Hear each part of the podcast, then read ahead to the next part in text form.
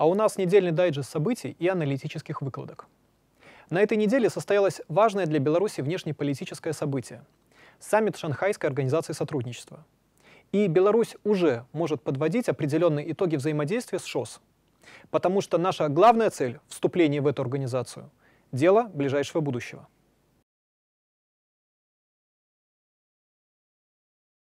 Совещание глав государств Шанхайской организации сотрудничества, состоявшееся 4 июля в формате видеоконференции, является знаковым для Республики Беларусь.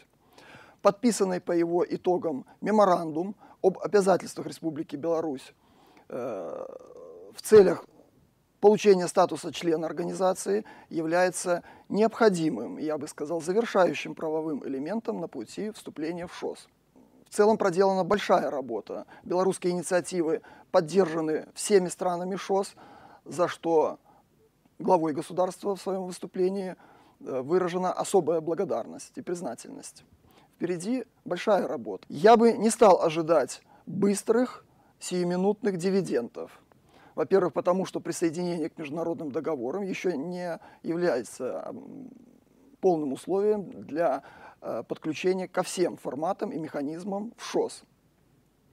Однако такой статус э, позволяет Беларуси доносить свою точку зрения э, и позволяет рассчитывать на то, что эта точка зрения будет услышана. Судя по заявлениям глав государств ШОС, все с уважением относятся к инициативам Беларуси.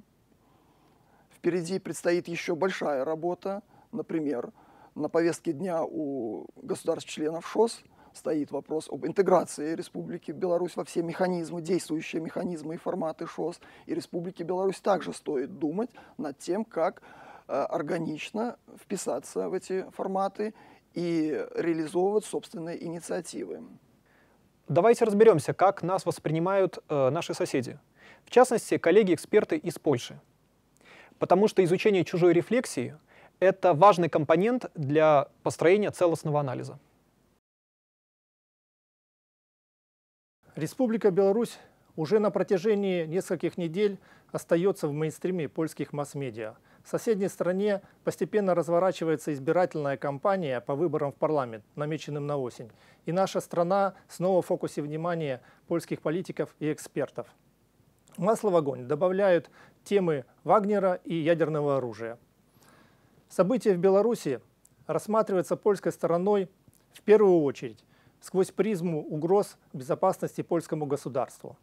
В качестве ответных мер э, польские, э, польское руководство и экспертное сообщество видят в дальнейшем укреплении восточного фланга НАТО, то есть э, в продолжении милитаризации и наращивании военно-технической составляющей в польском приграничье. Указанная проблематика, уверен, будет поднята на предстоящем саммите Альянса. В этом ключе польскими аналитиками изучен проект новой концепции национальной безопасности Республики Беларусь. Отмечено появление в нем новых направлений обеспечения безопасности. Это биологическая безопасность и электоральный суверенитет.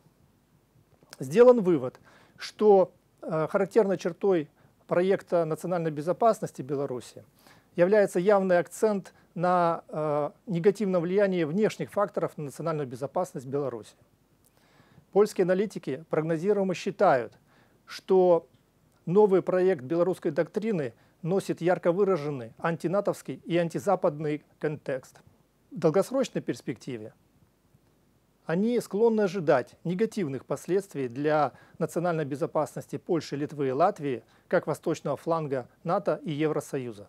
Безусловно, белорусов крайне интересует курс белорусского рубля а также то, какой курс доллара, евро и других валют нас ожидает в ближайшем будущем.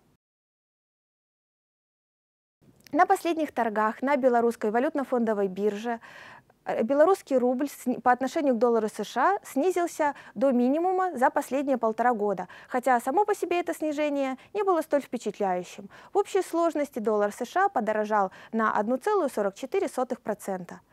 Среди основных факторов, повлиявших на ослабевание белорусского рубля по отношению к доллару США, большинство экспертов называют резкое снижение курса российского рубля, на которое, в свою очередь, существенное влияние оказывает э, нарастающий дефицит государственного бюджета Российской Федерации на фоне увеличивающихся расходов на СВО.